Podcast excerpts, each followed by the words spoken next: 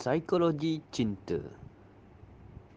Dalam kita bercinta, biasanya manusia ada lima bahasa yang dia guna untuk sampaikan cinta. Ramai orang selalu saya ingat bahawa cinta ni mesti diluahkan melalui I love you, diluahkan melalui saya sayang kamu. Tapi sebenarnya, ada lima bahasa cinta seseorang. Mengikut buku The Five Love Languages, bahasa yang pertama adalah act of service. Act of service ni adalah satu tindakan bila kita membuat sesuatu untuk orang yang kita sayang sebagai tanda bahawa kita sayangkan dia. Tolong hantar pergi kedai, tolong tukar lampu, tolong ambil bila kereta dia rosak. Act of service. Ini adalah bahasa cinta yang pertama. Bahasa cinta yang kedua adalah gift atau hadiah. Ada orang dia menyampaikan rasa cintanya dengan memberi hadiah. Dia memberi belanja makan, dia bagi sesuatu, dia bagi macam-macam lah. Gift, itu hadiah. Ada orang macam ni. Bahasa yang ketiga adalah words, kata-kata.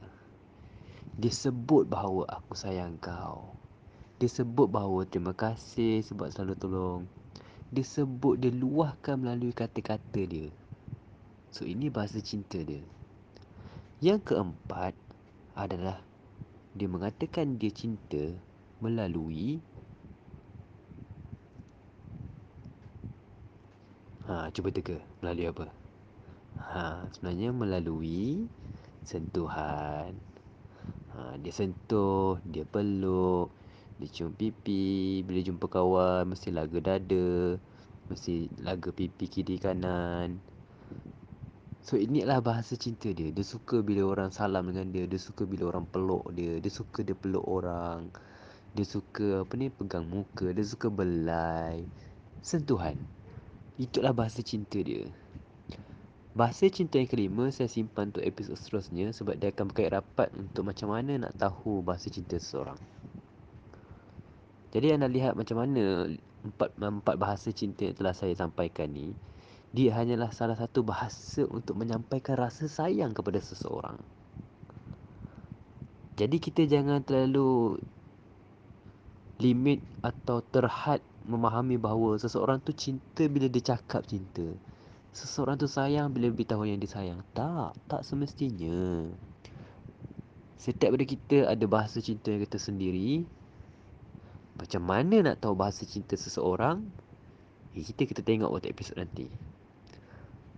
Yang untuk episod kali ni, kita fokus mengenai bahawa setiap orang mempunyai bahasa cinta tertentu dan setiap orang ada preference bahasa cinta mana dia nak. Kalau orang tu yang jenis uh, suka sentuhan, maka cara untuk berbahasa cinta dengan dia adalah kita bagi dia sentuhan. Kalau dia suka bercakap, kita luahkan melalui suara pada dia. Bahasa cinta melambangkan hati seseorang. Dan bila kita tahu bahasa cinta seseorang, barulah setiap kasih sayang kita sampaikan pada dia akan betul-betul sampai ke hati dia. Dan itulah tujuan sebenar kenapa kita kena belajar mengenai bahasa cinta. Nantikan episod seterusnya, bahasa yang cinta yang terakhir, itu bahasa cinta yang kelima.